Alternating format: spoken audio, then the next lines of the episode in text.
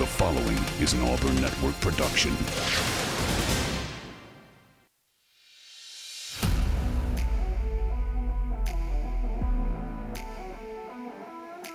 You are on the line. Live on ESPN 1067. Auburn Opelika's sports leader. Online at ESPNAU.com or on the ESPN 1067 app. To be on the line, call in at 334 321 1390 or toll free at 888 382 7502. You are on the line with Jacob Goins and Carter Byrd. You're on the line here on ESPN 1067, Auburn Opelika Sports Leader. Hope you're all doing well on this Tuesday afternoon. It's Tuesday, October 4th, 2022. You're on the line with Jacob Goins and Carter Byrd here on ESPN 1067, Auburn Opelika Sports Leader. Little cloudy today, still nice weather, nice temperature. It's supposed to be nice all week long here in the Auburn Opelika area. So, hope you're all doing well on this Tuesday afternoon. Again, Jacob Goins, Carter Byrd with you for the next two hours here on the Tuesday edition of On the Line. We've got a great show coming up for you today. Some more Auburn football conversation. We're going to take a look at the SEC right now, see who's who's winning, who's losing, where the standings are, all that good stuff. Who's for real, who's not around the SEC. Obviously, talk about the Atlanta Braves a little bit. Then in hour number two, we're going to talk to Trey Wallace. He covers the SEC for Outkick. We've been having him on every Tuesday afternoon. So that is the schedule for today. Carter, happy Tuesday, man. How is everything? Oh, it's great. It's great. I'm happy to be here. Uh, I just there's a feeling in the air for uh, for me that uh, interesting things are going to happen here in what four or five days. Yeah, I mean, there some decisions are going to be made. I have a feeling with with uh, some Auburn football people. And look, we we all know what the inevitable decision is at this point. I think it's just a matter of when and, and how they do it and what the next steps are after that. Uh, we'll get into that as we go on today and as we go on through the week as Auburn prepares to take on Georgia in Athens on Saturday for their first road trip of the season. 334 321 1390 is the number to put you through to us. How are you feeling right now? What are your thoughts on Auburn football? Bryan Harsin, the whole future of the program. We'd love to hear from you. Join in, be a part of the conversation today. Be on the line 334 321 1390. And I want to start out with a conversation and a topic that I thought about today because as I was preparing for the show and I was looking at Auburn sitting at you know, looking at their record, they're three and two through five games, right? Mm-hmm. They're three and two through their first five that they played at home as they get ready to go on the road to take on what might possibly be the best team in college football, right? Playing Georgia. And when you look at this record, and if you were to isolate it from everything else, this three and two record is it's not great, but it's not horrible, right? And the the idea that I had was was this, and it's more of a question that I want us to discuss, and I'd love to get your thoughts on it as well. 334 321 1390. Here's the the sort of question and idea that I want to go into here. Are Auburn fans more disappointed in the 3 and 2 record so far this season or everything that has happened behind that 3 and 2 record? Because there's a lot to go in on here. You can go in on the 3 and 2 record and say, look, between Penn State or LSU, you had to win one of those at home. We talked about coming into this season where you had to go 4 and 1 or 5 and 0 with as tough as the schedule is in the SEC. You had to get off to a hot start at home to make this season successful, right? You can look at the 3 2 record and you can be mad at that or do you think they're more disappointed on how it has happened, everything behind the scenes, the year and a half we've had with Bryan Harsin? Is that more of the disappointment, or are you strictly looking at the three and two record and say you got to do better to compete in the SEC? I think that it's all encompassing here. It's the fact that you're three and two. You got embarrassed in the biggest game of the year to this point. You barely snuck by a bad Missouri team. You lost to your rival in LSU. You're 29 point underdogs on the road at your other one of your other two rivals, and all of that for just for this season. Combine that with bad recruiting for a second straight year. You did not address the things in the transfer portal you needed to, like the offensive line, like the quarterback position adequately, you did not. And then the fact that when you, if you go back and look, Gus Malzahn in his last 11 SEC games when he got fired was 7 and 4. Right now, Bryan Harsin is 4 and 6 in his 10 SEC games with Georgia on Saturday, where you're 29 point dogs on the road. I mean, he nothing about this program under Bryan Harsin has been up to stand, the standard that Auburn should hold its coaches to. It does not feel like the effort has been there on the re- recruiting trail. You see that in these articles where these coaches in the state of Alabama talk about how they have not met him. You, it's not. It's clearly not happening on the field with in, in-game decision making because that is a consistent plague on this program right now. Every time, every game, there's three, four, five decisions in game that don't make any sense. That don't have that, that, that are the wrong decisions that kill momentum, put the put the team in a position to lose, or just hinder their ability to go out and win a game. You're blowing leads left and right. Your second half, you're awful. You're averaging six points against Power Five teams. You you've scored last time you scored twenty what twenty four points in regulation was Mississippi State game last year. Going back to your if your defense holds somebody to twenty four, that's not true at Auburn right now because the offense can't score. And and it's an offensive head coach. And I said the same things about Gus when Auburn kept consistently losing big games because of the offense. You have an offensive head coach with his offensive coordinator in place, and it's failing. It's failing. They're not scoring enough. The, the quarterback position's in a bad spot. The offensive line's in a bad spot. You aren't getting the ball to your running backs, who are your two best playmakers. You're turning the ball over too much. You're, you have procedural pen- penalties. You're going for it on fourth and long with stupid play calls in big spots. Everything is, it's a rudderless ship right now at Auburn, and it's not getting better the question that we are sort of pondering on today, and we'd love to get your thoughts on it. 334 321 1390. What frustrates you the most about this 3 and 2 record? I think that's a good way to put it. What what is concerning to you about this 3 and 2 record? Is it the offense? Is it something defensively? Is it play calling? Is it what has led up to this 3 and 2 record? Is it second half not being able to score? Is it getting up to big leads, right? Those are types of things that we have talked about quite a bit, but we want to hear from you again 334 321 1390. When I look at this 3 and 2 record for Auburn, right? You're in year two of a new head coach. And yes, it is Bryan Harsin, but we're just going to say in general terms, you're in year two of a new head coach at Auburn University, right? Last year, you ended on a five game losing streak. You lost a couple you should have won. You almost beat Alabama, where if that happens, none of this is happening. I think oh, yeah. things are going just fine, right? You're, you're one play away from beating Alabama. But you end the year last year on five straight losses. You don't win your bowl game. Transfer portal hasn't been good. Recruiting hasn't been good. And it coming into this season, the the second year head coach at Auburn was limping into this season, but had confidence, right? He had confidence. He talked confidently. His team bought into him because a lot of them came back. Of course, you had the offseason stuff, but a lot of these guys came back. And you saw where there was a chance for this to turn around for the second year head coach at Auburn, right? You saw where he was saying the right things. It seemed like the team was doing the right things. Sure, you had quarterback, uh, you didn't know you had quarterback controversy, but then you end up getting into it and you had a quarterback battle. Sure, you figure that out. And you get into this season and you get into this schedule where you have the first five games at home.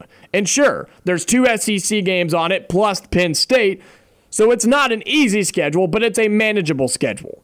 And coming into the year, we talked about it how for Auburn to be successful in their second season under a new head coach, You've got to go 4 and 1 or even 5 and 0 in these first 5 games. If you do that, you give yourself a chance to compete for the rest of your schedule, where you have to go on the road to both Mississippi schools, where you have to play Arkansas and Texas A&M, who were going to be at least top 25 programs coming into the season, and when you played them, we're presumably going to be top 25 programs. Arkansas will, A&M will not. But coming into the year, you can almost Yeah. put your money that they are going to be top 25 programs your- when you play them. Your next two games are on the road at number two, and on the road. At, well, actually, number num- number two was number one, Right. uh, and on the road at number nine. And so you add that to the mix. You've got to play at Georgia. You have to play at Alabama. It's a tough schedule for Auburn. And so the first five games were the most important of the season. Auburn goes three and two. And we know how they've gone three and two. We know why they've gone three and two. We've gone into that a lot. But in my opinion, if Auburn was three and two, but they were competitive in all five, they didn't get blown out by Penn State. They maybe got beat on a field goal or something, and you could feel the trajectory of the program going upwards and going in the right direction. I think this would be okay. And I think it would be more manageable under a second year head coach in the SEC at Auburn competing with Alabama and Georgia if the direction of the program was going in the right way and the trajectory was going up and not down. But that's not happening. Auburn's not going in the right direction right now. The trajectory is going straight down. Not at an angle, it's going straight down like it's off a cliff, right? Auburn fans have given up for the most part. There's still some that say give them a chance, and you can make that argument. But most of them, from what we've heard here on the show, what you see on social media, what you've seen walking out of Jordan Hare Stadium, what you guys have heard on after the game, most of the fans have said People it- are tired, and they're, tired of it, and, they're it's angry. over. Right? They have given in on this experiment on a second year head coach in the SEC because the program is not going in the right direction. You got to give a guy time. I've said that and I will continue to say that. I said it when they hired him. And even after last year, you've got to give a guy time in the SEC to make the right changes and do the right things and implement the right mindset and make changes to get your program going in the right direction. And you've got to give a guy three, four, possibly five years. In college football, you don't get that anymore. You just don't. But You've got to give a guy time to get him and let him put this thing in the right direction. But we're a year and a half into this thing, and it's going the wrong way. It's going backwards. And that is what and why Auburn fans are frustrated with the 3 and 2 record. These are the things that have piled into this 3 and 2 record because you look at it and it's 3 and 2, but there's so much back behind it, right? There's so much baggage with that record. You're going to be 3 and 3 after Saturday. There's so much behind it. Yep. That is what gets me uh, just, you know, when you look at this, you're like, man, you want to be you want to be optimistic about it. And if the program was going in the right way and Auburn was doing well in recruiting and they were competing in these games and they weren't 29 point underdogs going to Georgia on Saturday, you may be able to kind of work your way around this and say, okay, this is a big year. You've got to win some of these games, but maybe there's a chance. But right now, I don't feel that way. Look, I don't care how you lost to Penn State. Three and two is three and two with this schedule, and the the trajectory. There's no scenario where if you're three and two, the it's not going up in any fashion. You're th- but you are three and two in about the worst way that you can be at this point. The only way it could be any worse is if LSU had come in and just drummed you on Saturday, which if they don't blow a bunch of coverages in the first quarter, maybe that plays out that way because then then you're playing from from behind rather than up 17. But there's I think the the trajectory of the program is far more hindered by the lack of success on the recruiting trail than the fact that you're that you're 3 and 2. If you're 3 and 2 with a top 10 class and you can at least point to the fact that hey, yes, this is year 2 but we're building something. Look, look at that recruiting class. There's a foundation being built here, and just give us the time, and we're going to get it all figured out. It's going to get ironed out. And we're going to be fine. But it's not doing that. You're you're having a bad recruiting class instead. That's exactly right. And that's sort of where I'm going with this is you've got to give a guy time in college football. You've got to give a guy time in this league in the SEC.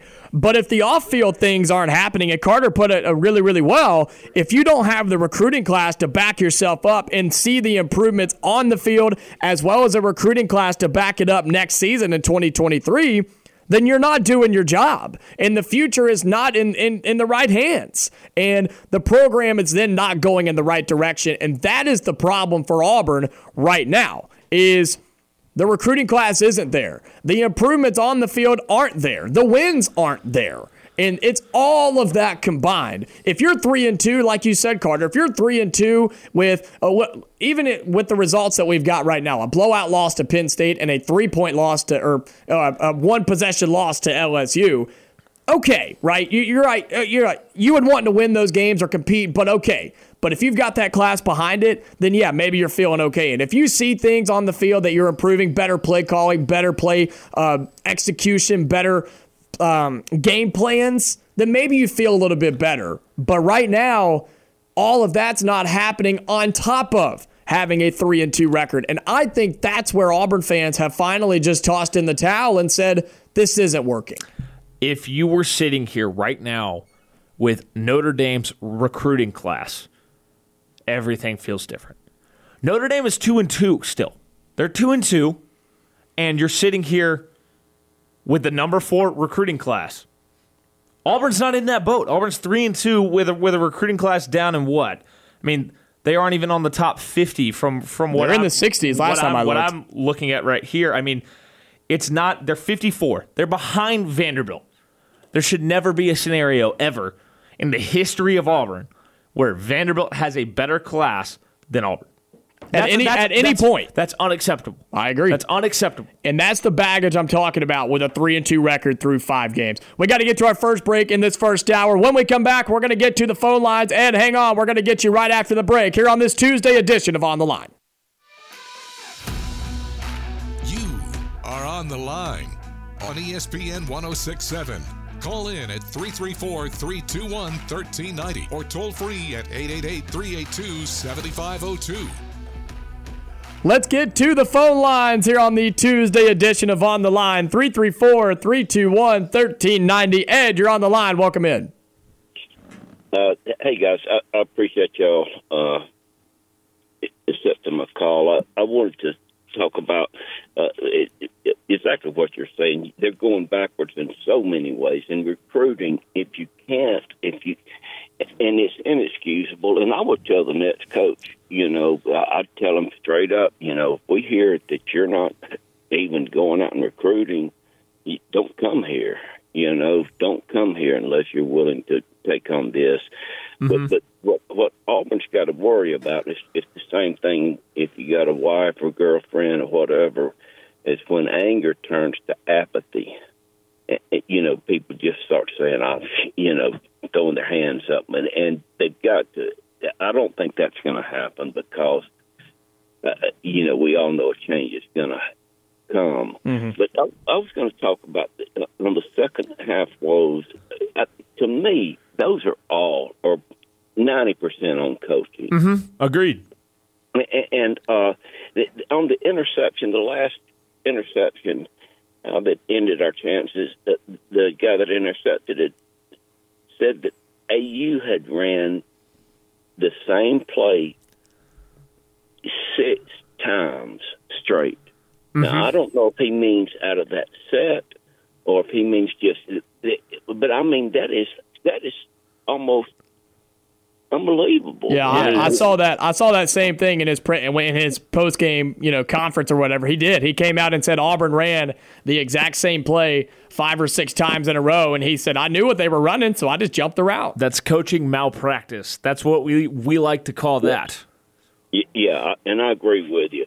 And uh, and, and another thing, uh, Brandon Council moving to center, having to move to center, that might have been the best thing that happened to our offensive oh, yeah. line because, you know, he probably should have been there. Mm-hmm. And as a coach, you should have, and there's other players that I think that are on this team that aren't being given a chance. And, and yet I don't think he is a good coach at all. Uh, you know, I, I think he's a. Uh, I, I, don't know. Yeah, well, Ed, that's that's a good.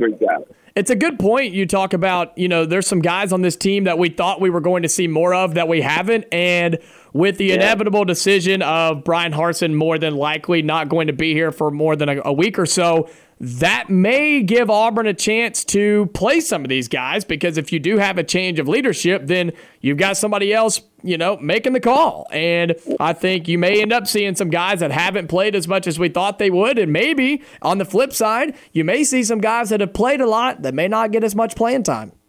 Well, I kind of agree with that because uh, we went through that with Bryan, uh, with uh, Gus Malzahn, you know, having favorites and all that, and that's no way to coach. You, you know, uh, and he he has pretty much said that also. Bryan has that you know uh, if, if you don't do it in practice, you, it, it's all on practice. Well, Bo Jackson didn't like to practice, you know. That's fair. And it, I mean, and he still was pretty dang decent running back.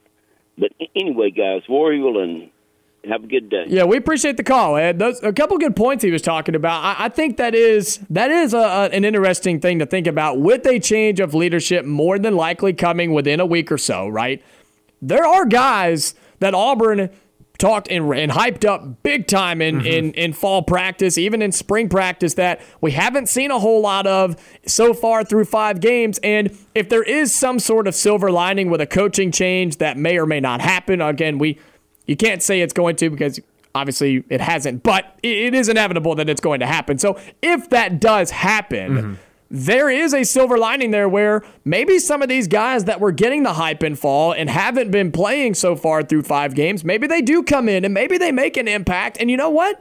Maybe Auburn can change it around and win some of those games down the stretch that they're not going to be favored in. They're going to be underdogs in in in more than more than not. They may be underdogs in all of their games for the rest of the year if you really look at the schedule besides Western Kentucky. So maybe those guys can come in and make it a little bit of a difference because Carter, we talked yesterday about Brandon Council playing center. The offensive line had their best game of the season. Yep. Yeah, no, they absolutely did. I think that uh, this, when you talk about players that haven't gotten an opportunity that could potentially make an impact, you know where my mind goes right off the bat?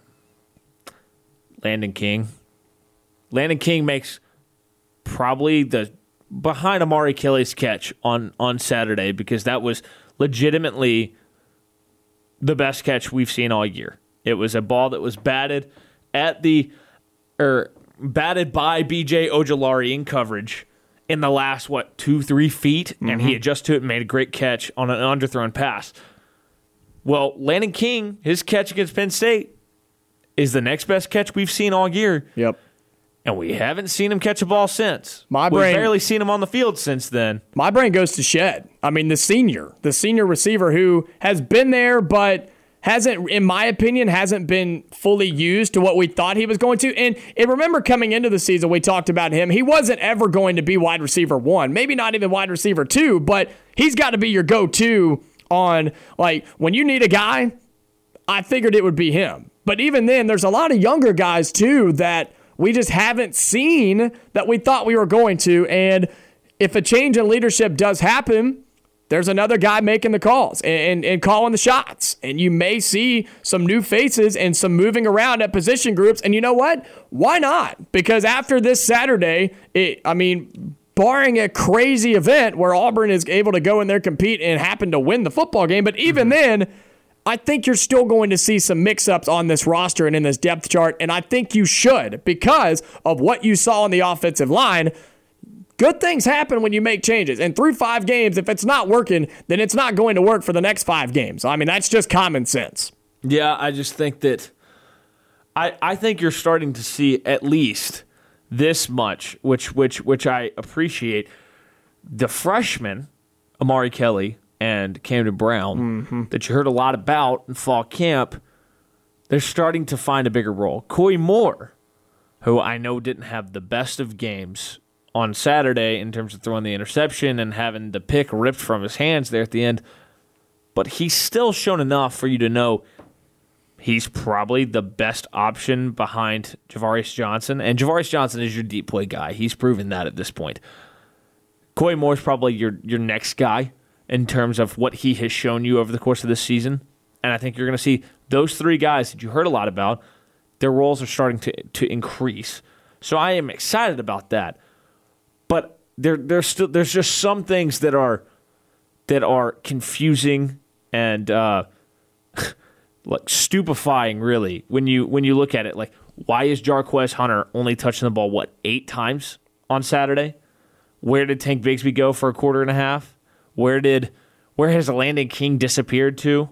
Like all of these things, these are some of your best playmakers, and you're not putting them on the field. You're not getting the ball in their hands and letting them make plays for you. What do we see with Lee Scott? Obviously, we're the, we're the Lee Scott broadcast crew. What do we see Lee Scott do on offense with their running backs?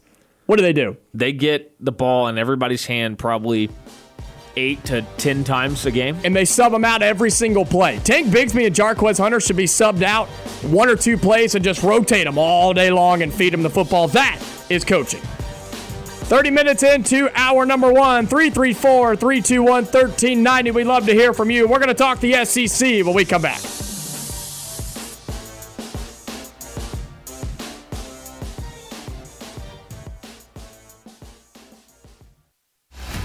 You are on the line with Jacob Goins and Carter Byrd on ESPN 1067, Auburn Opelika's sports leader. 30 minutes into hour number one here on the Tuesday edition of On the Line, the show that tells you like it is and holds nothing back. Jacob Goins, Carter Byrd with you on ESPN 1067, Auburn Opelika sports leader.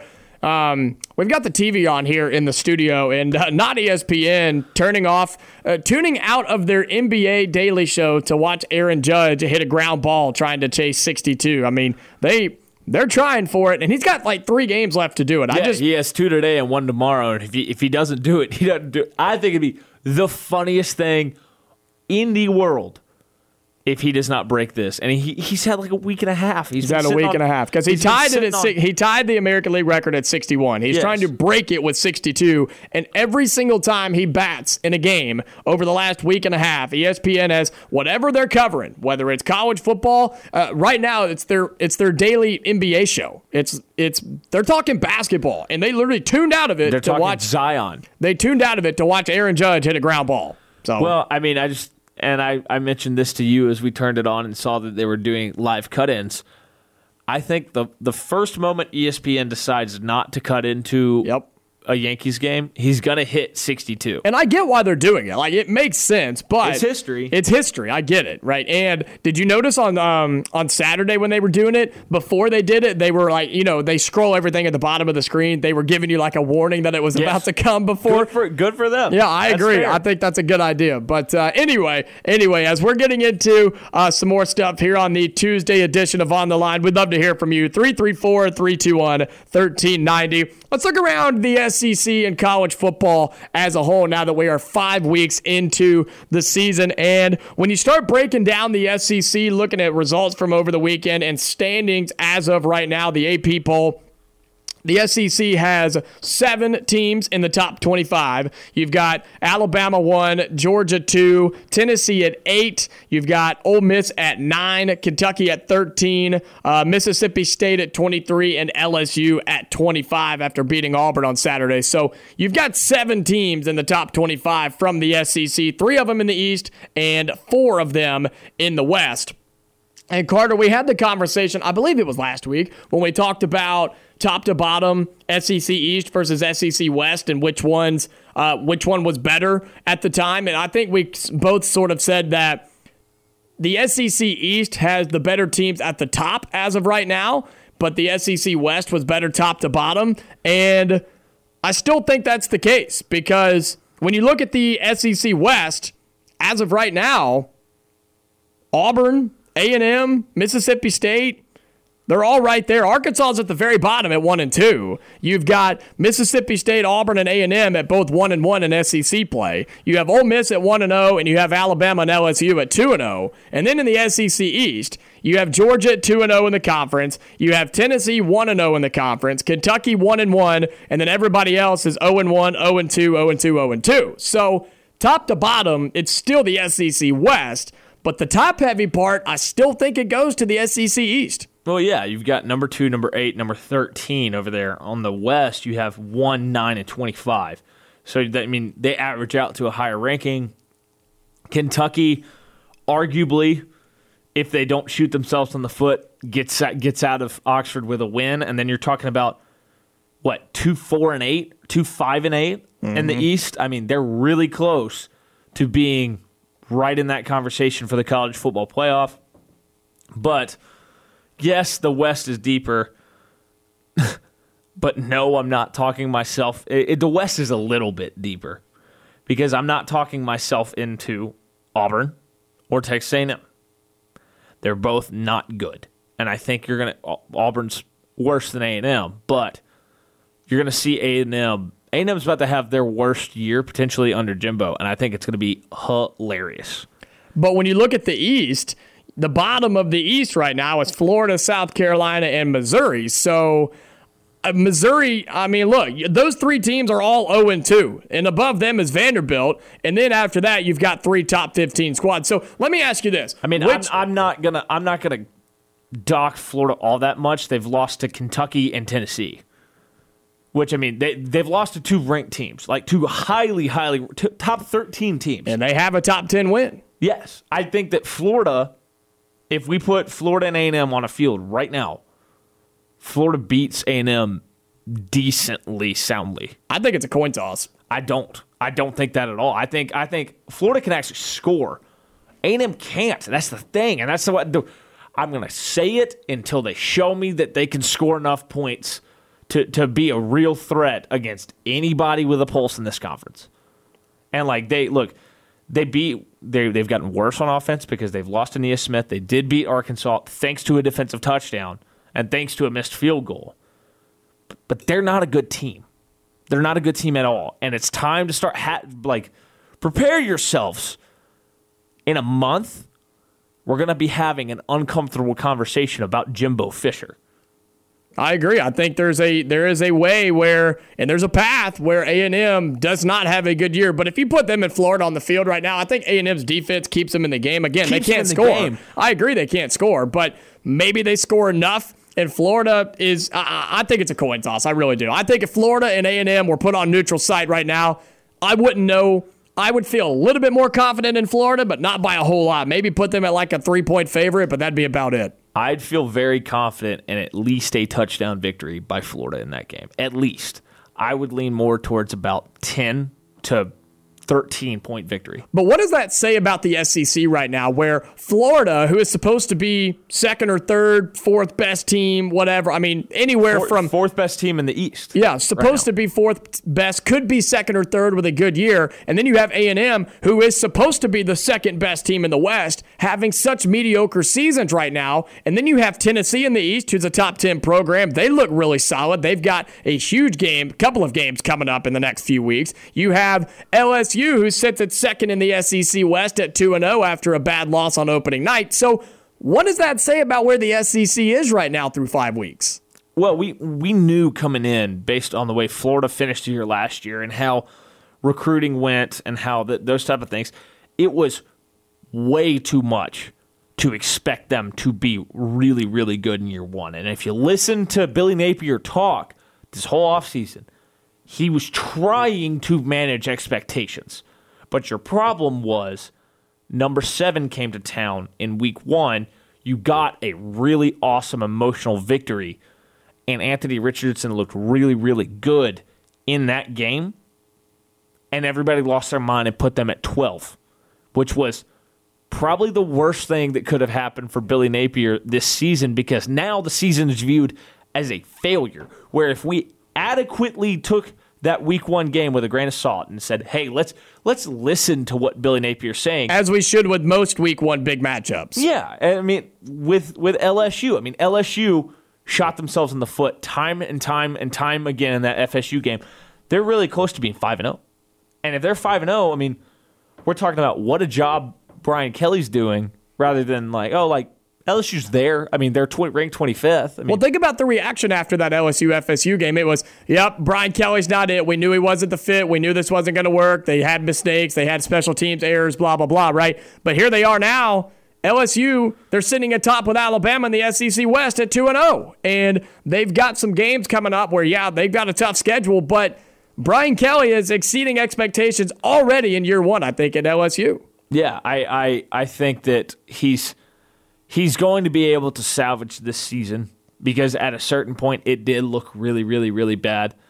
Um, if Auburn's offense had a pulse in the second half, they're probably sitting there at three and two.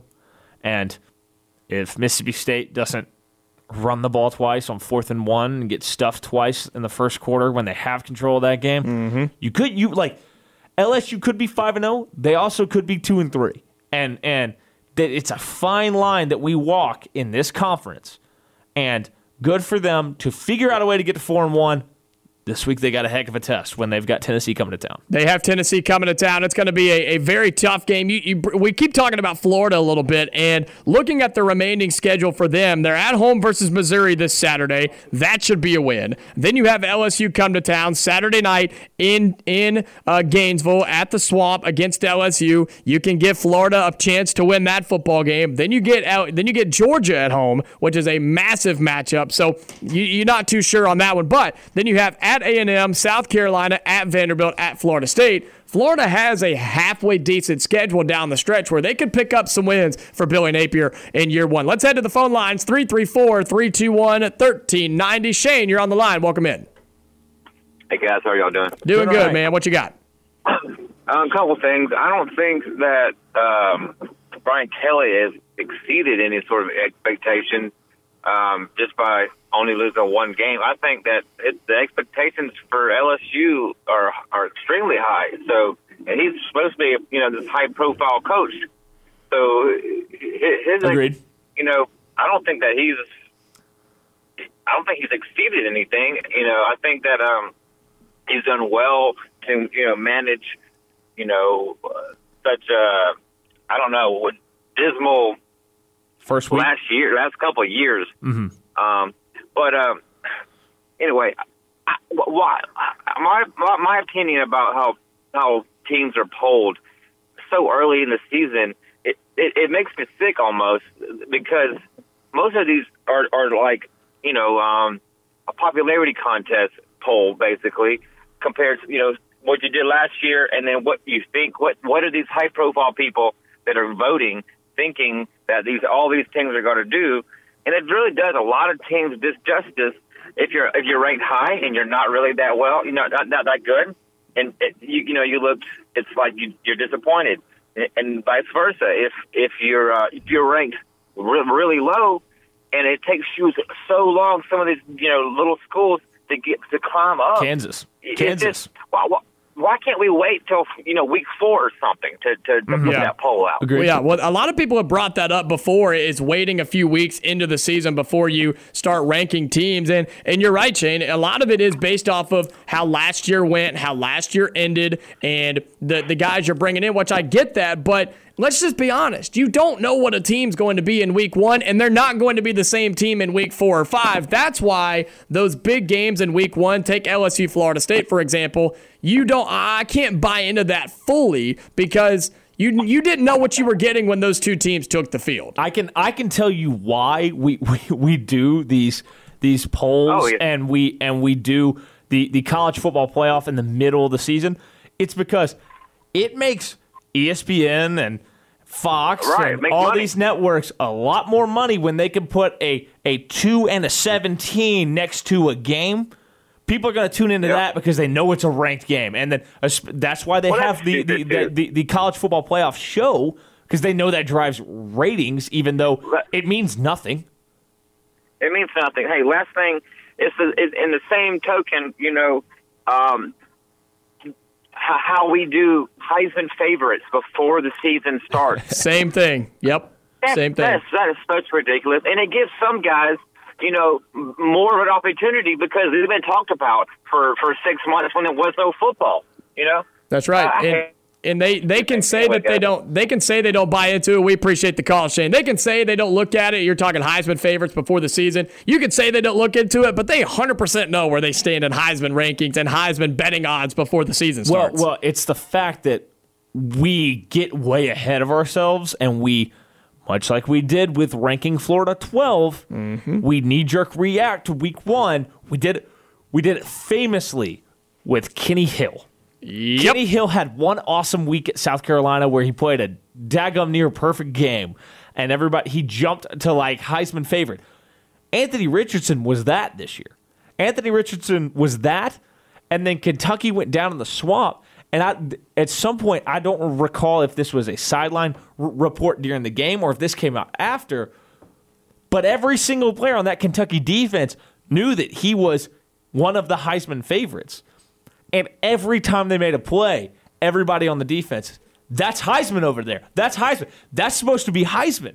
Yep. Look at him. He ain't no Heisman. You want to talk Heisman and talk Heisman hype? The worst one we've ever seen in college football history, it relates to Auburn, is Jeremy Johnson.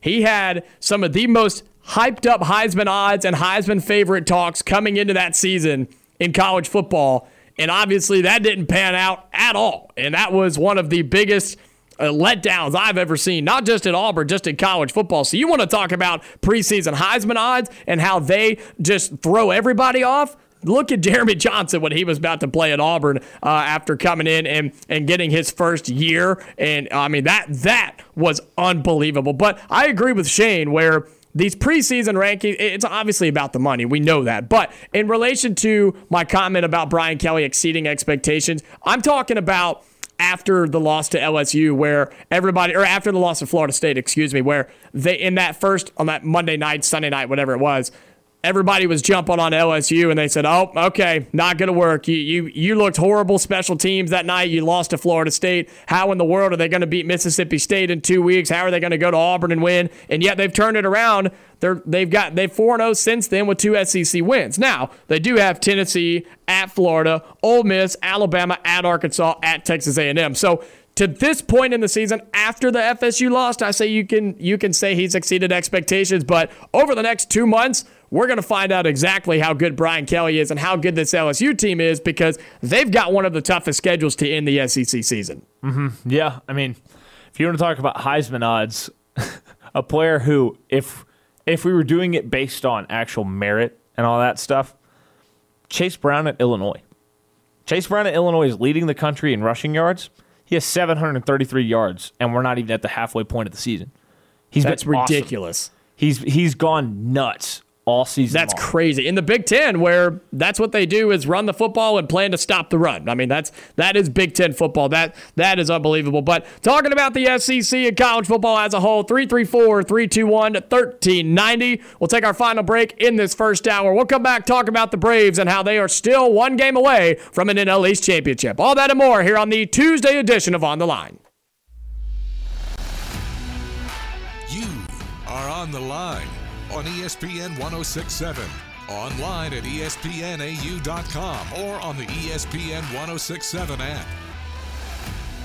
Wrapping up our number one here on the Tuesday edition of On the Line, the show that tells you like it is and holds nothing back. Jacob Go, it's Carter Byrd with you on ESPN 1067. Well, Carter, you said I jinxed the Braves. I'm not buying that. I didn't do it. Okay, I didn't jinx them. I said they were going to win, but they didn't. How many times on the show la- yesterday did you say A Braves few. are going to wrap it up? They're going to wrap up the NL East tonight. I said it a few times, but too many. Believe it or not, my voice is not that that powerful. Unfortunately, I wish it was, but it's not. The Braves lose last night four nothing to the Marlins. Just an ugly game. I mean, the Braves.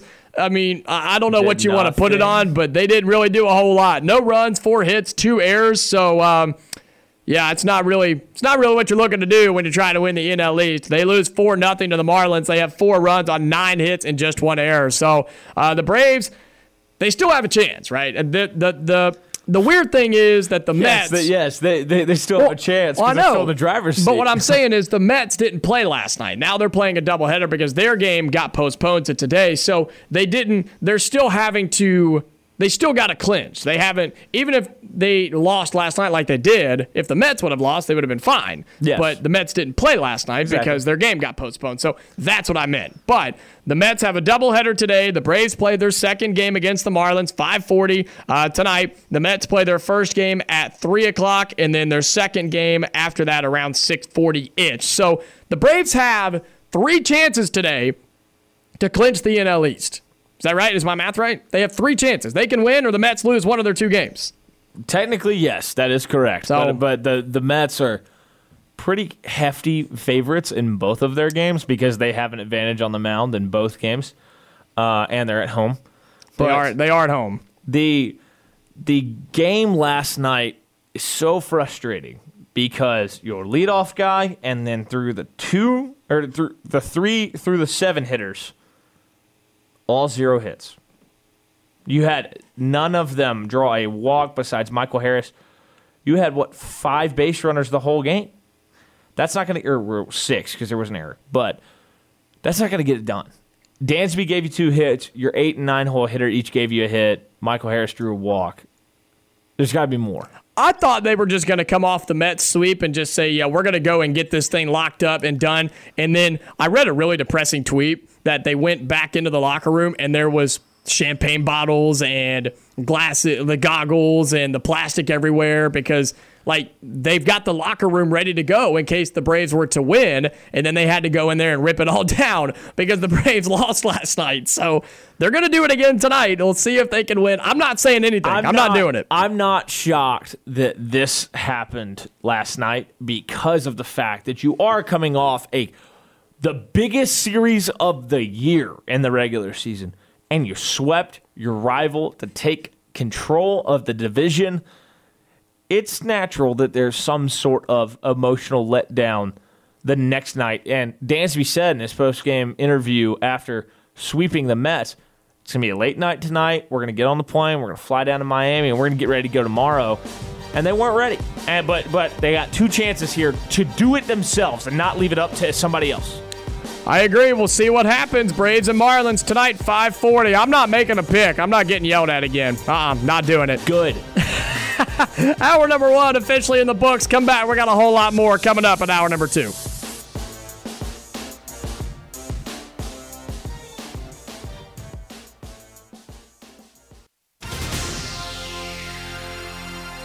The following is an Auburn Network production.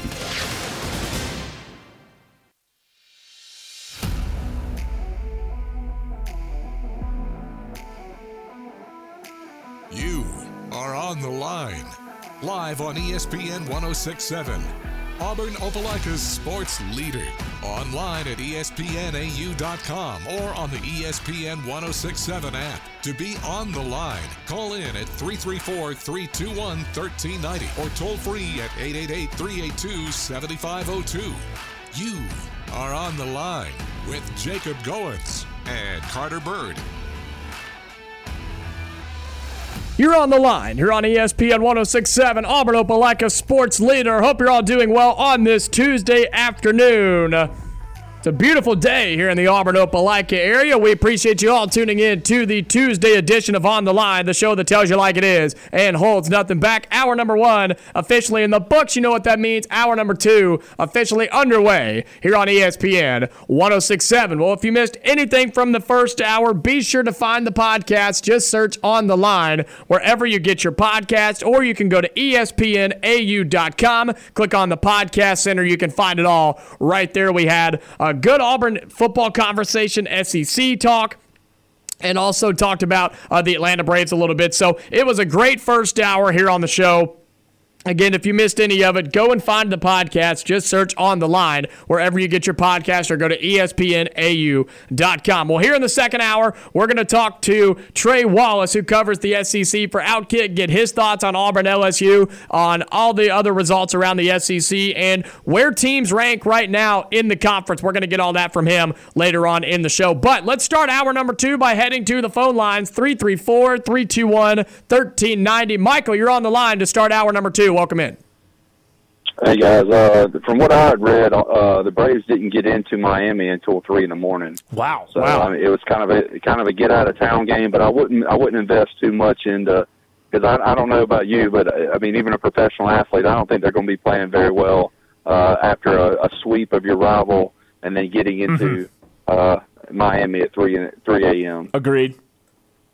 So that that that was a little rough. So we'll see how they do today. Like I said, you know they got five chances basically to to get one, mm-hmm. uh, and so they'll, they'll they'll wrap it up. I, I don't I don't I don't see a problem there. So we'll see. I'm I'm kind of curious to how this first round bye kind of because the Braves traditionally until last year haven't really done well in a five game series. So I'm curious to how this format, you know, with a bye and and how all that would play out if they if they get it, of how that kind of plays out. Yeah, with those with those five get five opportunities to to clinch it, I would very much love uh, if I were on the team to to be active in the, in the clinching and go out and win a game to to make sure to do it on my own terms and not have to rely on the Mets to drop one of their three. But to your point about the uh, first round bye, yeah, I think it's it's interesting this year. It's going to be new. It's going to be different with these three game wild card series.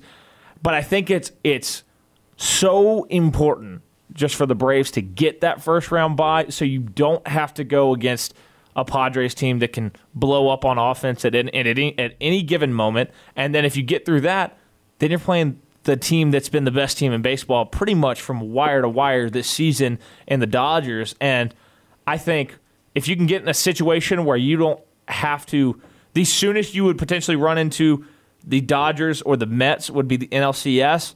I mean, that's exactly where you want to be. I really think Charlie Morton was going to have a, a, a heck of a postseason. Uh, I just think with the way things kind of happened last year, uh, I think he's he's kind of itching to get back, uh, and I think he's got something to prove. I, I'm I'm excited to see what he's going to do on the mound in the postseason. So, thanks, guys. Yeah, we appreciate the call. That's Michael here to start hour number two on the Tuesday edition of On the Line. Talking about Morton, I think for him in the postseason right now, or I guess coming up in the postseason, it's going to be about his mindset just because, like Michael brought up last year and then coming into this year, wanting to get that chance again. And I think it's going to be about his mindset. And I do think he's going to pitch better this postseason. I think he's going to have a great year uh, in this postseason. I think he's going to be a huge piece for When the Braves. He's in, signed on for, for, for next year as mm-hmm. well. yeah, exactly. So I think he's going to have a good postseason. I think the Braves are set up to have a good postseason with with their rotation, with their bullpen, with their hitters, getting people back, getting people healthy. I think the Braves are in a great, great spot to to do well in the postseason. And so as we get into making headlines here on Tuesday, October 4th, 2022, talking about the Braves a little bit more. They lose last night to the Marlins. Uh, they lose 4 nothing in an ugly game. Michael just told us they didn't get in until 3 o'clock in the morning. I mean, that's how, how do you expect them to, to play a good game last night if they didn't get in until 3 o'clock the morning of, right? I mean, Yeah. that, that, that just buys in or feeds into everything that was going on. And it's that it's like you're coming off the Exactly. biggest emotional high of the season. Exactly. So Braves drop it. Mets didn't play. They got their game postponed. They're about to start a doubleheader here in the next five or ten minutes. Are the Mets? Then the Braves play tonight. They've got three chances to do it today. Five chances overall. I'm with you though, Carter. I would rather the Braves just go ahead and win. Then you get to celebrate. You get Yeah. to enjoy it. it would make you feel a heck of a lot better to to do the clinching and not have the the clinching done for you elsewhere. I- I agree. So hopefully the Braves can go ahead and do that tonight. They've got another game tomorrow. We'll see again. I'm not making a pick because I got in trouble for doing that last night and they lost. So I'm not making a pick. We'll see how it goes. But I do think the Braves will end up clinching eventually. By the way, we have uh, NFL Live on mute up here in the studio, and uh, they just flashed a stat about that that Monday Night Football game that's just truly astonishing. So Cooper Kupp last night for the Rams had 14 receptions. There's not a single receiver on the team that had, other than him that had more than two. Oh my gosh. I'd believe it. How do you how do you function as an offense when you literally have one option? you don't. That's why the Rams lost. Exactly. I like they can't run the ball. They they can't throw it to anybody not named Cooper Kupp. It's just ugh. It's bad. Well, the best part about Monday Night Football last night was the streaker that got rocked on the field By Bobby and- Wagner. By Bobby the- Wagner. And best play of the game for the daggum Rams. for the Rams, that was the best play they had. Was Bobby Wagner stepping off the sideline and just leveling a dude who ran on the field. He was he was partially streaking, as the Mannings called it last night on Manningcast, because he did have his clothes on, but he had smoke like pink was- smoke in his hands. I, I don't know what he was I promoting, but I think it's the same cause as the as the uh, crazy chicken ladies from the NBA playoff. yeah, yeah, who would go out and like tried to glue glue their hand to the court yeah, and all that crazy stuff. yeah, stuff. and you've seen it to where like people will go out and like handcuff themselves to to goalposts and that stuff. one that one was wild because they were protesting the the Timberwolves owner, the old owner, I think even not not even the current owner that owns like all these chicken farms uh, and they had like all these birds had bird flu and they had to because you don't want bird flu to spread they basically had to kill the chickens and it was a weird weird thing to be like you saved everybody from a mass bird flu outbreak Well, didn't they? Didn't it happen in, in San Antonio at one point too, where they like Uh, they've done some weird, weird things where they've gone out. Like I said, like they'll they'll handcuff themselves to stuff during sporting events, or Oh, yeah. obviously streaked across the field and all that. But whatever it was last night, this guy jumped on the field, had like pink smoke in his hands, and yeah, Bobby Wagner of the Rams stepped out and just leveled the guy. And Manning Cast, if you don't watch it, I highly recommend it on Monday Night Football. You've got the normal ESPN broadcast with now Joe Buck and, and Troy Aikman from from they were at Fox, now they're at ESPN. They're doing Monday Night Football, but on ESPN two, the Manning Cast is hilarious. It is so good because it's Peyton Manning and Eli Manning, and they just sit there and they break down the plays. They give you their their intel and their insight as a quarterback, but then they're breaking down the play last night of, of the streaker across the field. It was hilarious. I mean, if you're looking for something to watch on Monday night and you're trying to relax and watch a football game and maybe not take it as seriously as as a team would, and look, Joe Buck and Troy Aikman do a great job, but Manning Cast on ESPN two Monday Night Football, it is top tier entertainment. Let's get to the phone lines though 334 321 1390. Spectre, you're on the line. Welcome in. Hello, how you doing? Uh, we're doing all right. What you got? Uh, I wanted to continue my conversation from yesterday. Okay. I was talking about the players need to take some accountability for what they're what they're doing on the field. Mm-hmm. Um, one thing I want to mention is that uh, if it hadn't have been for the scoop six, we would have won the ball game with what the score was. Mm-hmm. Yeah, I mean that was a huge play. It was momentum. It was points, and I think Auburn had they were in a good spot to win without the scoop and score. I, I agree. All right. With that being said, I do agree that Harsin's on his way out, but I don't think it's going to be anytime soon. Simply because you've got some seniors that made a point to come back this year, and you're just going to pull the rug out from under them with all of this instability to go on with the coach being fired mid-season.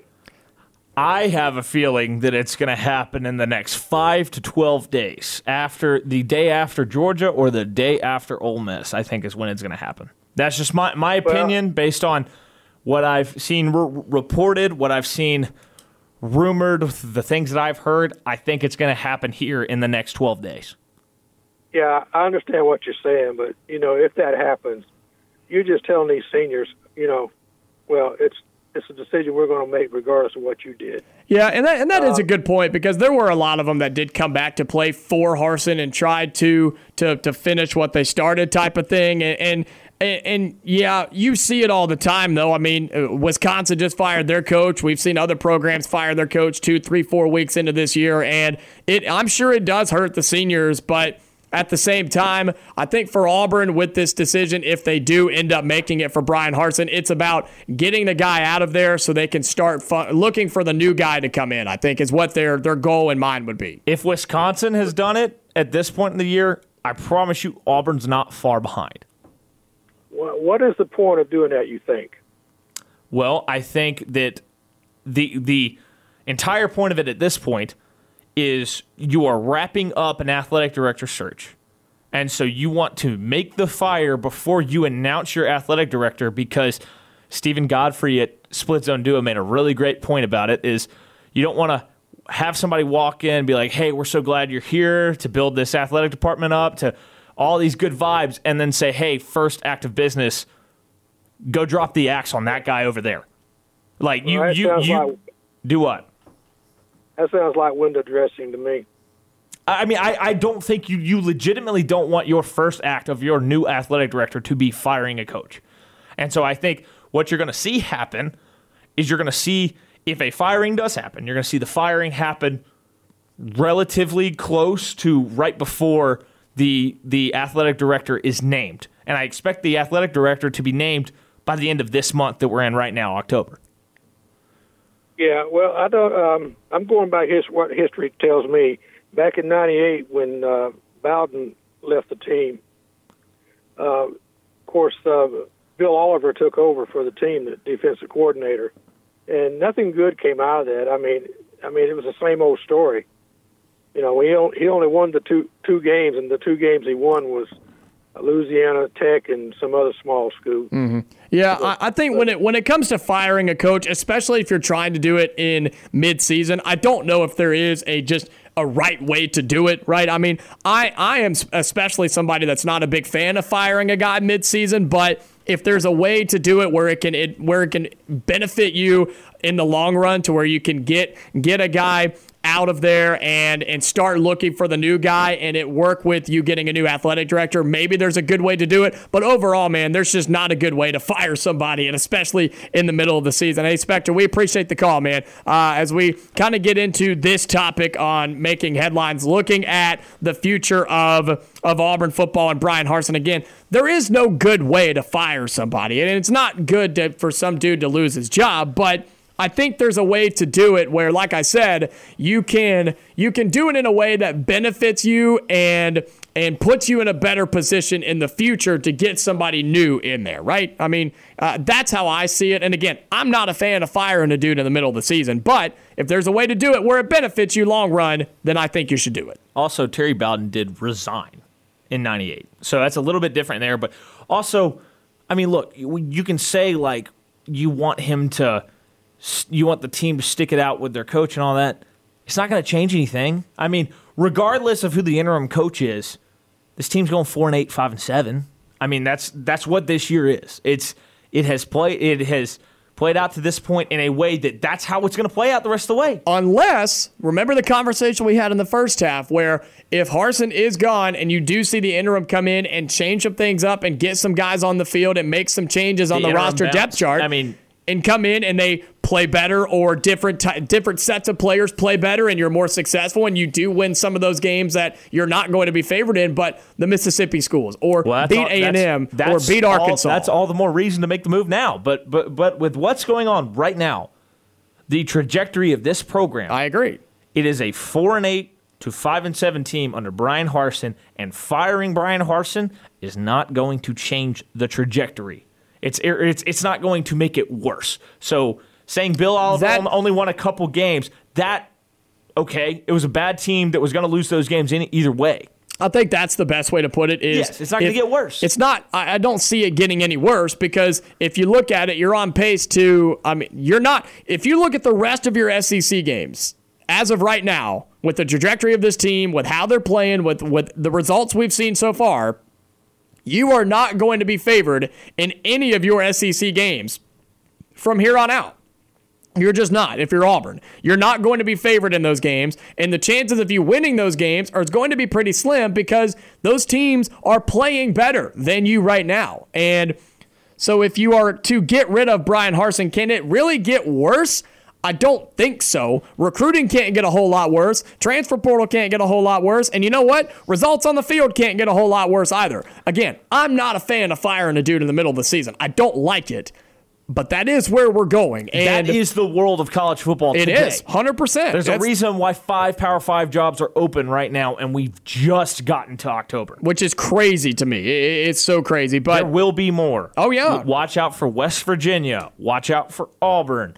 If Houston continues to crater, that'd be an, an interesting conversation. Yes, There's it would. going to be more firings before the end of the year. That's the way it is with TV money and how everything hit. The landscape is not the same as it was in 1998. It's, it's not. not. No, and I mean you get you get two or three years to turn a program around if you're lucky in college football, and and like you said, it's just not the same anymore. And you see guys get fired mid-season, early in the season, late in the season because if they're done with you, they're done, and they're going to get rid of you no matter what. And if they have the money, which if schools can find the money to pay these guys to get them out, they're going to do it, and that's yeah. just where it is.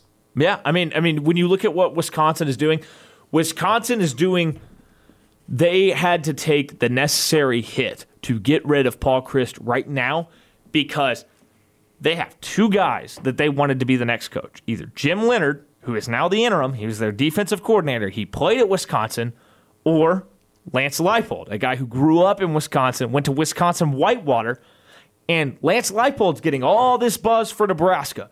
So they had to make that move now to give Jim Leonhard his his seven game audition to see if he earns the job, and so they can interview Leipold and have both of these guys, these options on the table, the two options they want, so they didn't lose out mm-hmm. on Lance Leipold or they didn't get the right chance to properly evaluate J- Jim Leonhard. And I think that what they did is great, and it's the right way to handle it. If Wisconsin will fire Chryst like they did, and if Nebraska will get rid of Scott Frost, who's a legend there, like they did, Auburn is not worried about getting rid of Bryan Harsin. If they have to do it, they will. And I mm-hmm. think that is the inevitable as we get into the rest of this college football season. 334 321 1390 is the number to put you through to us. We'd love to hear from you. We got to get to our first break here in hour number two. When we come back, more Auburn football and SEC conversation when we come back.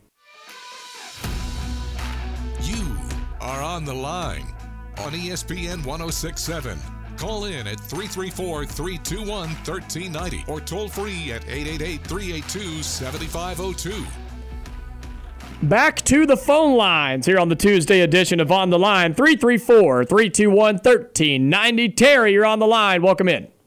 Hey guys, Uh, how you doing, Terry?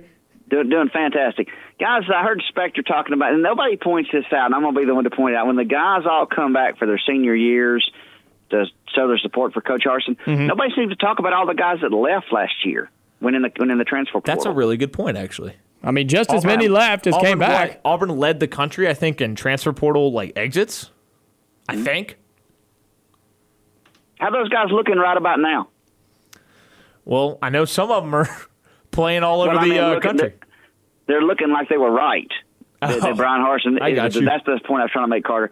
That, that Bryan Harsin was there's a disaster, and they knew what the inevitable was. And because because he lost some pretty good players, didn't he? I can't remember the rece- the receiver was the one that shocked me the most. I can't remember the name. Well- I can't.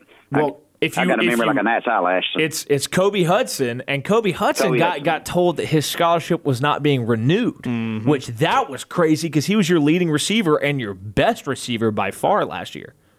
so he's going to tell his leading receiver your scholarship not being renewed, but he's going to show faith in T.J. Finley. Fair, Yeah. yeah. Tell me that makes sense. Yeah, well, look, I mean, we when when those guys all left, right? There was there was a big, big. Uh, it was a lot of drama, right? There was a lot going on when those guys left and decided to leave, and there were some big names that didn't leave that almost did. Tank Bigsby being one of them. I would who, say I would say a large portion of why the group that came back came back is because of NIL. NIL say and that. to play with each other. And they did talk Mm-hmm. about buying in and wanting to play for Bryan Harsin. They did talk about that. Was that everything? No, because I think they saw that Auburn's NIL was getting in the right direction, and I think it has, which is something we haven't really talked a whole lot about with this season going downhill. But Auburn's NIL has really picked up. But these guys that did come back, yeah, I mean, are some of them regretting it? I don't know. Are they going to when Harsin loses a job? Maybe. And the guys that decided to leave and go play somewhere else, yeah, maybe they did make the right decision for them. I mean, it, it, hindsight's twenty twenty though, Terry. Yeah, I don't think people realize how close Tank Bigsby was to leaving. I really don't. No, he he was he was close. There's no doubt about it. He was close. And I think I really believe if they don't make the right hire, the right kind of hire, more guys could leave after this year because they see mm-hmm. the, the the the turn the ship's headed in. Yeah, and that's again, that's sort of the conversation we're having about the direction of the program, not not just the three and two record, but where the program is at and where it's going. I think is a huge factor on the guys on the team, the transfer portal guys that you're trying to go after, and recruits as well. But remember that guys. Next time somebody points out those guys that came back and showed their loyalty, well, what about all the guys that left, including Bo Nix, who supposedly loved Auburn? Yeah.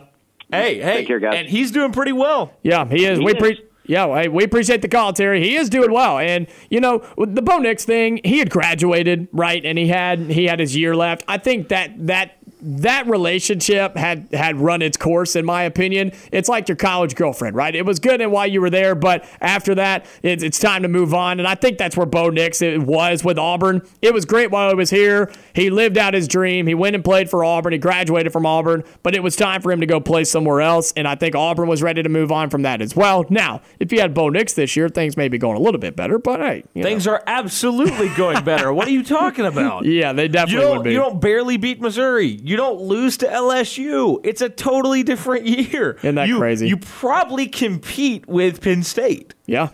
And and I'm not saying you win that game, but like this entire year goes totally different. And and and I'm I'm so curious if Bryan Harsin could go back in time to when he met with Bo Nix before Bo Nix entered the, the, the transfer portal, how differently does that meeting go?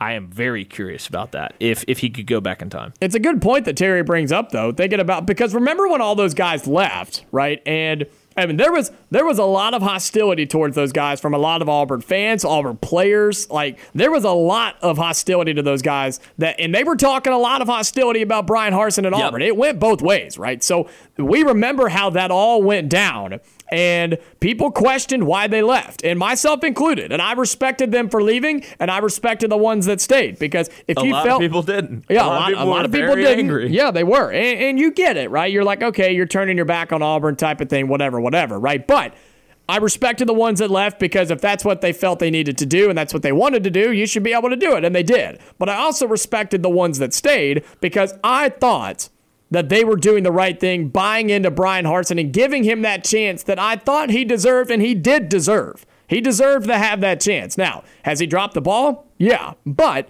those guys that came back, I respected it and I wanted them to be successful and they rallied with each other and they rallied around Auburn. And some of them came back for Auburn. They didn't come back for Bryan Harsin, they came back for Auburn. Some of them came back for Bryan Harsin, but some of them, I believe guys like Tank Bigsby, came back for Auburn and maybe Yeah. not for Bryan Harsin. I agree. I agree. A hundred percent. And you can't blame and they're not wrong for that, right? You're you can't you can't tell the guy he's wrong if he came back to play for Auburn because he loved it. Yeah, right? and and Tank Bigsby wants Auburn to be great, and and he wants to be great at Auburn. well, yeah, but he but he wants Auburn to be great after he leaves, Mm-hmm. and and I think Owen Pappoe is the same way, and I think that that's that's the reason why those guys are at Auburn right now. But it's interesting to look at those guys that left that got so much hate and so much question for leaving because they didn't like how Bryan Harsin was running things. They didn't like how they were being treated, however you think it is, right? Or whatever they their reasonings were. And was it at the time, was it what they were they seeing the future and where the program was going, or were they just not a fan of the new guy coming in and how they were how everything had changed from one regime to the other? Hindsight's twenty twenty, right? I mean, it's it's easy to look back and say, well, they were right. They knew what was coming, but did they know? Maybe they did. We, Yeah. we're not in there. We don't know. I think some of it is is probably um, has to do with the culture change from Malzahn to Harsin. That's my big thing. I think that was the biggest thing was the culture change. I Yeah. really do.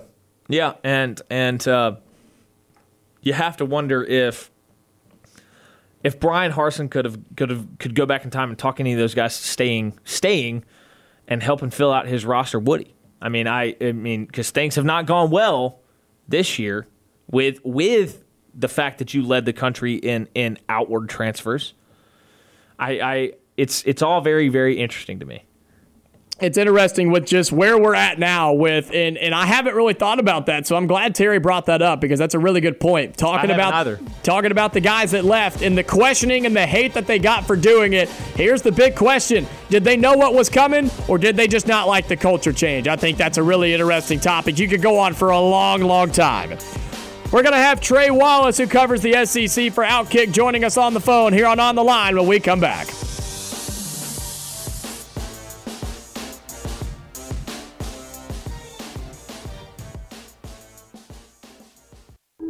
Keyshawn, J. Will, and Max. Clemson quarterback DJ Uh oh, say it. Yargaleli. What?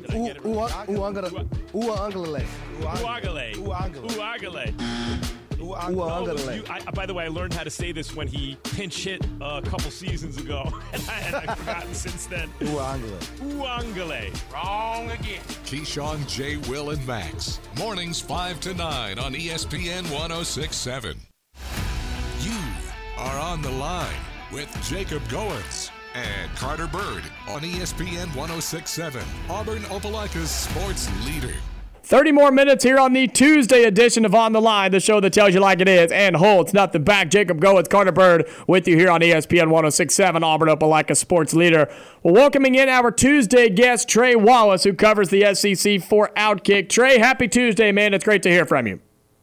It's uh, it's good. Happy Tuesday. Hope everybody is doing well wherever they're at, and uh, yeah, we're inching closer to a, another weekend of SEC football after a wild one uh, this past Saturday. That's right. Well, let's get into the results from this past Saturday. We'll go ahead and get into the one that uh, Auburn fans want to hear about, but they also don't want to hear about it at the same time. Auburn and LSU. Uh, it was a 17 nothing lead for the Good Tigers, as they would say here in Auburn, uh, before they blow it to a 21 to nothing run from LSU. The Bayou Bengal Tigers come in to Auburn. They win 21 17. Your thoughts and reactions to the game, LSU, uh, or not upsetting, but getting the win at Auburn on Saturday? Yeah, I mean, I thought it was a good game plan from Auburn in the first half. It, it seems like, you know, we we go back and look at it. What they've had a double digit lead in the last five SEC games, but dropped four of them. And, you know, they, they came out. They looked explosive on, on the defensive side. They, they were making plays offensively. And, all of a sudden, bam! You know, it just hits out of nowhere. You, you're running into a wall. Um, you know, LSU gets on the board, two quick touchdowns, momentum swings, and then Auburn's offense just they got inside the 40 a decent amount of times, but it just it just stalled, and then that you know the the interception, the trick play, Koy Moore throwing it that it just it didn't need to be called. Agreed. Down there in that area Agreed. At, at all. You you just you just drove down the field. Why why are you trying to get tricky? Like that that's my biggest thing. You didn't have to get tricky. And so I just I look at that game and, and I got a story coming out tomorrow that Bryan Harsin is currently he's Bill Murray in Groundhog Day. That's exactly what's going on right now on the plains, and, and it just they can't get out of their own way, and, and I hate that for Auburn fans. But right now, it's just it, it, it's not like LSU came in as the better overall football team. It's just Auburn is finding different ways to lose football games, and it's astonishing to me. Trey, the the topic we've kind of been discussing here on the show today is what what is the most frustrating part about Auburn's three and two record to this point in the season? Is it the stuff behind the scenes, behind the three and two record, or is it really just the three and two record that we've seen on the field so far this season? What's the most frustrating thing behind this three and two record for Auburn? I mean, I think first off, you when you get an opportunity to open the season with five straight home games, you have to take advantage of that. Um, and and I think that what we saw against Penn State, and then back that up with with LSU, you know, we're seeing second half regression, and and that's the one thing that kind of worries me about this team. It's like, what what in, what in the world are they doing at halftime? Where this team comes out in the second half and it looks nothing like the guys that we've seen for the first 30 minutes. And, and that's what worries me the most about this football team. Um, I think the behind the scenes stuff, I, I think, look, I live in Knoxville, Tennessee, and I have covered many bad football coaches uh, in person. Uh, I've covered circumstances like this where things aren't going uh, the right way and, and you're waiting for something to happen. Um, all I would tell Auburn fans is, is, is look, something's going to happen in Auburn, and, and there's going to be a new coach there next season, Mhm. unless they just come out and upset Georgia on Saturday and then blow out Ole Miss. Like this happening, I just think right now the way that they are losing and how they're doing it, I think it's throwing off so many people because this team does have talent. But man, it, it's blowing my mind the play calling in the second half, and and again going back to that that just stupid play call of, of the wide receiver pass. There's there's no reason to do it, and that's why Auburn's getting got right now is because they're making mistakes. You're getting mistakes on the sidelines and the coaches and the play calling, and um, it, it's come back to bite them in the butt, guys. Trey, with with these second half woes, how much of that is is coaching and how much of that is execution? Because when we listen to Bryan Harsin post game, and every time he's in front of a mic, it's a lot of discussion about about execution and not a lot about game plan, not a lot about adjustments. How much of it really is on the coaching versus execution? I mean, I, I it's kind of a double whammy here because you you look at what Auburn has done in the second half of these games when it comes to rushing the football. Look at look at how much production has been lost from them not having Tank Bigsby, or at least try to give him the same amount of carries in the second half that he would get in the first half. Like that's where I'm struggling to find out what's going on with the coaching staff in the sense of play calling because you're you're getting away from it. I mean, you you got an LSU team that threw for five yards in the second half that beat you. Like to me, it, it, it, it's it's it's Auburn just run the football, man. Take control of the line of scrimmage. I, I knew LSU had a tough front seven, but I saw them running the football in the first half. Get Robbie Ashford outside and and try to let him scramble like Jayden Daniels or you know, kind of like a Hendon Hooker. I'm not saying they're all alike, but they do have different, you know, I mean, I'm sorry, the same type of skill set in a sense. You know, it just, Mm-hmm. I don't know where it's coming from. In, in talking with some folks, there is a little bit of, okay, why are we running this type of thing from coaches on the staff? Yeah. You know, from defensive coaches to the offensive coaches. And, and it, it, it's not like they're going to call them out. But I can tell you this: the the coaches' meetings have been pretty hot tempered over the last couple of weeks. Interesting. Fair enough. Yeah, I mean, when you look at this that performance on Saturday, kind of to your point of not running the football. I mean, Jarquez Hunter touches the ball eight times and has over hundred yards.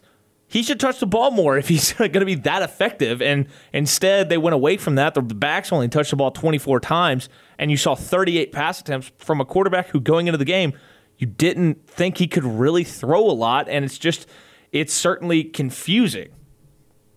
Well, it's, it's look at the offensive stats for Auburn when it comes to passing. I mean, you're like, wait a minute, Uh, how did this happen? And then, I'll- you know, in, a good way. And then you're like, but then you look at LSU's offensive stats, and you're like, if you just looked at the box score after the game, look at the team's stats, you would have been like, how did Auburn not win that game by 14 points?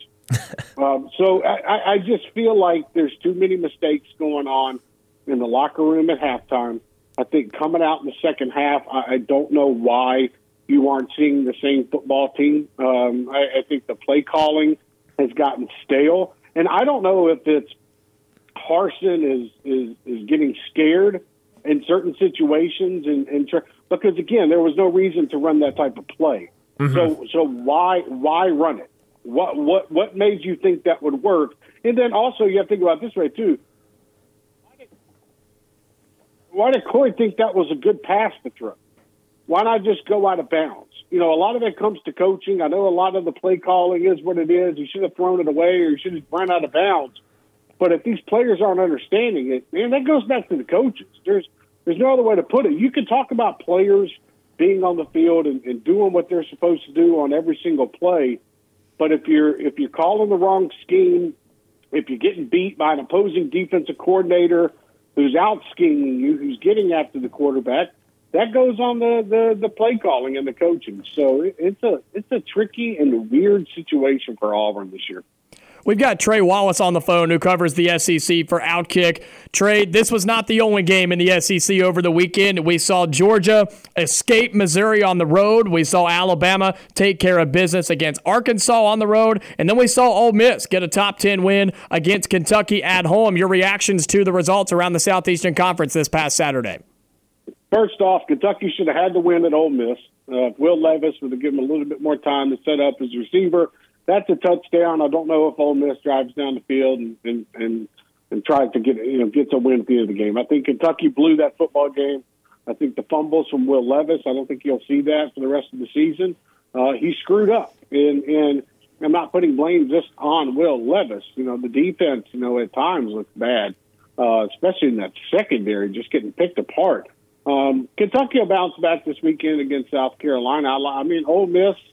You know, you you look at them right now with the uh, they might not be throwing 250 yards a game passing, but when you have running backs like they do, uh, get Zach Evans more involved. You know, maybe this week a little bit against Vanderbilt, but but next week going forward, coming off a little bit of an injury, um, and and and we'll see if Ole Miss is fool's gold or if Kentucky just let that one get away. I, I look at the rest of the conference. I think Georgia was a little bit humbled in the first half.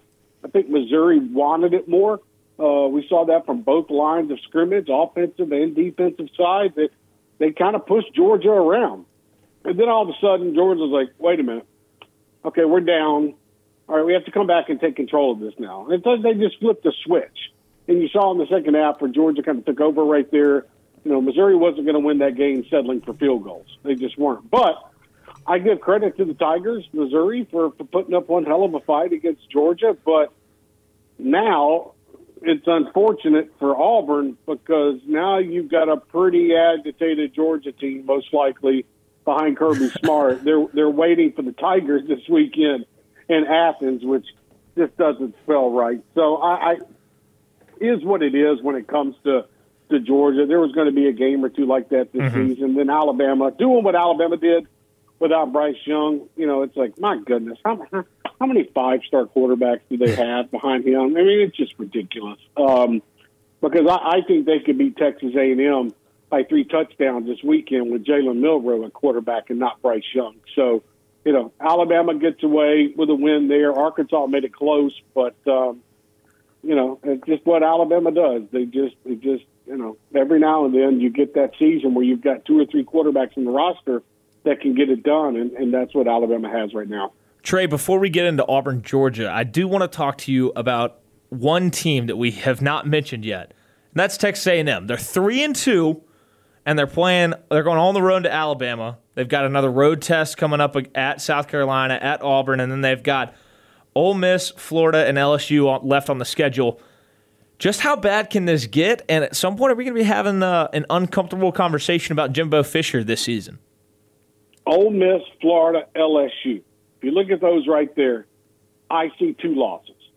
Uh, if you look at this weekend, I see a, a, a blistering loss to Alabama. Mm-hmm. So that's three losses right off the bat. And if we're being honest with each other, if that offense comes out and plays like they did against Mississippi State, plays like they did against Miami and App State and even Arkansas, because you know, if we're speaking truthfully here, Arkansas should have won that football game against A&M. The tide flipped whenever you know the the fumble recovery for 99 yards, you know the the the field goal off the top of the upright. I mean, come on, that that stuff just doesn't happen often. Um, so I I don't like Texas A&M right now.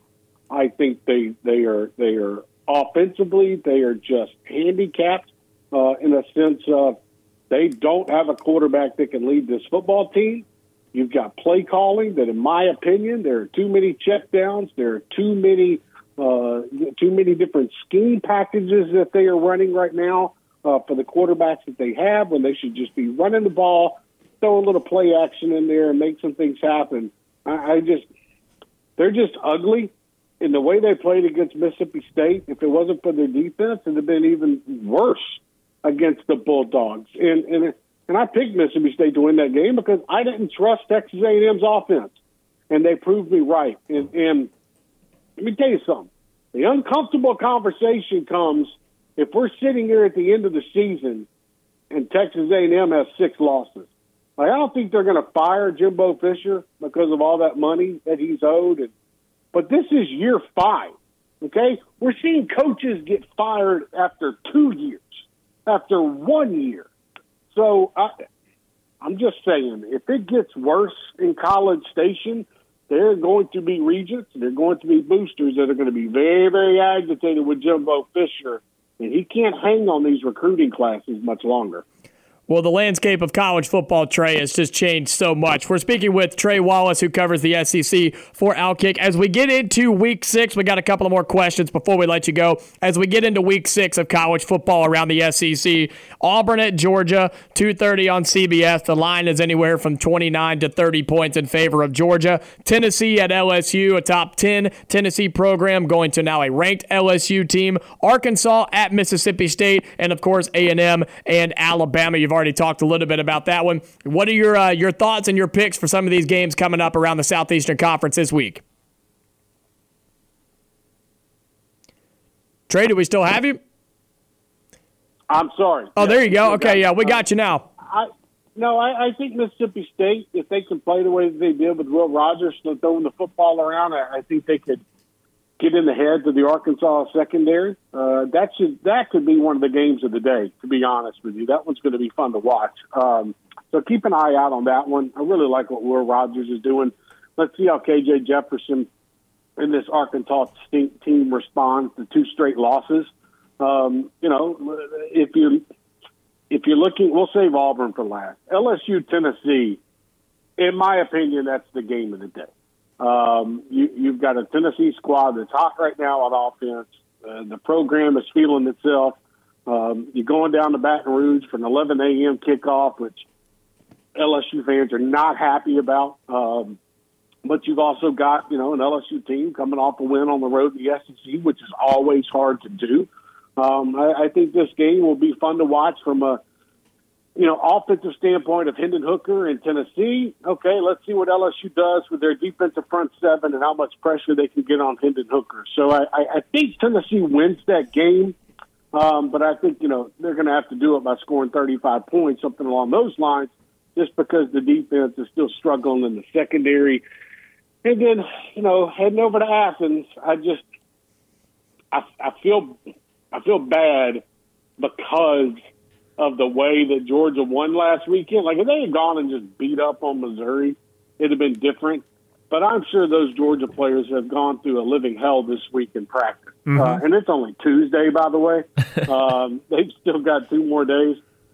Auburn just heading in, I, I just this game is always a little tricky. You know, it, it, it always seems to bring out some kind of craziness, whether that be for one team or the other. Um, but I just I, I feel like this is Georgia's game to lose. I feel like Georgia's going to come out motivated, ready to go after what happened last week. And I, I just think you've got a wounded Tigers team right now. I think emotionally, mentally, physically with this football team, uh, they're just kind of beaten up and they're trying to get to that bye week. And you've got a coaching staff that let's let's all be honest here. They they they read the articles. They know what's going on on social media.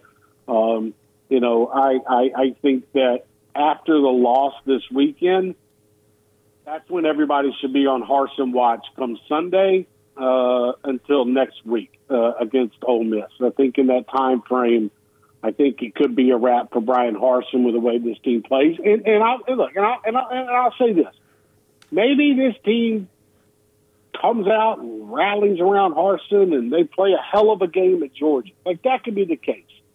But like I, you know, like I have an article coming out tomorrow. It's just again, it's Groundhog Day. Every Monday, Bryan Harsin is having having to go in front of the media. Yesterday, he answered questions on college football coaches getting fired across the country, and and, and we all know what and why that question was asked. Um, so I just look at it and I just think they're going to have a tough time this weekend against Stetson Bennett and their running game.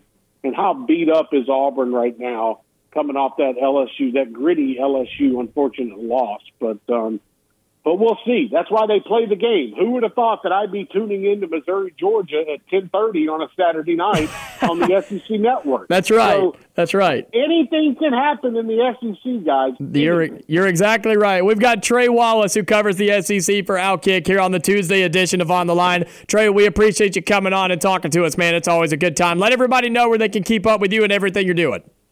Yeah, absolutely. I appreciate you guys so much. You can follow me on Twitter at Trey Wallace underscore. Follow all my work, outkick.com. Uh, I'll be heading to Baton Rouge this weekend, and uh, we'll see how good of a game we get down there. And hopefully, hopefully, you guys get a good game in Athens this weekend, and uh, and we'll see where things are next Tuesday when we chat. Yeah, we're hoping for it, man. We'll see how it goes. Enjoy your trip to Baton Rouge. That is Trey Wallace, who covers the SEC for Outkick, joining us here on the Tuesday edition of On the Line. We always enjoy having him on. We got to get to our final break real quick. We'll come back and wrap up the Tuesday edition of On the Line.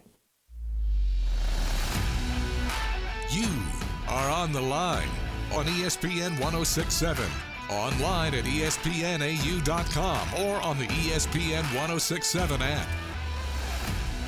Wrapping up the Tuesday edition of On the Line, Jacob Goins with Carter Byrd with you on ESPN 1067, Auburn Opelika sports leader. Big, big thank you to Trey Wallace, who covers the SEC for Outkick. We have him on every Tuesday. We've been doing that since football season started, and uh, it's He's always a, great. it's a He's great awesome. conversation. It's been really fun having him on. So we enjoy and appreciate him giving us his time on Tuesday afternoons. Make sure you go and follow his coverage. He's got an Auburn article coming out tomorrow on Outkick, so make sure uh, you go and find that. And Carter, during that conversation, the uh, Judge Watch was continuing, and yet again, Aaron Judge ground out to first. Unfortunately, our long national nightmare continues. It continues. I I'm- was I was very much hoping hoping it was going to end in the middle of our, our, our conversation with Trey, just so we, we could mention, hey Trey, guess what?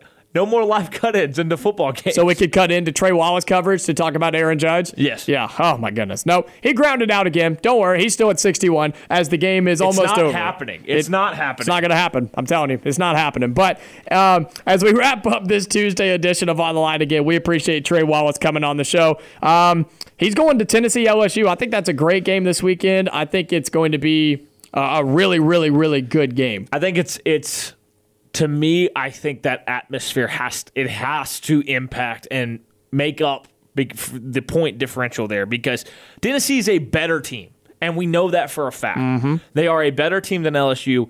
That atmosphere needs to account for more than your typical home field advantage. How big is it that it's an 11 a.m. kickoff in Baton Rouge? I mean, that you got blessed if you're Tennessee going to an It's 11 a.m. sellout, though. kickoff. It's a, it, it- they did sell it out. Oh, it's still going to be loud, much. but it's like playing at Auburn. Weird things happen at LSU when the when the sun goes down. I mean, that's just how it goes. It's same thing with Auburn. So it's like the atmosphere this past weekend against uh, against LSU. It was a great atmosphere at Jordan Hare. I truly wish that the Auburn Georgia game was the 11 a.m. kick and they moved that one to 2:30. It would just yeah, it would make it would make me feel better about what's going to transpire on Saturday. I don't want the whole country to be able to watch what's going to happen in Athens. Oh, but they're going to get to watch it, brother. Well, hey, if you missed any of today's show, be sure to go and find the podcast. Just search on the line wherever you get your podcast or at espnau.com. You can enter the SEC Football Challenge there as well. Make sure you get your picks in for week six of the college football season. Our sponsors, the Orthopedic Clinic, Buffalo Rock Pepsi, uh, Wickles Pickles, they're all giving you, and Johnny Brusco's, they're giving you great prizes all week long.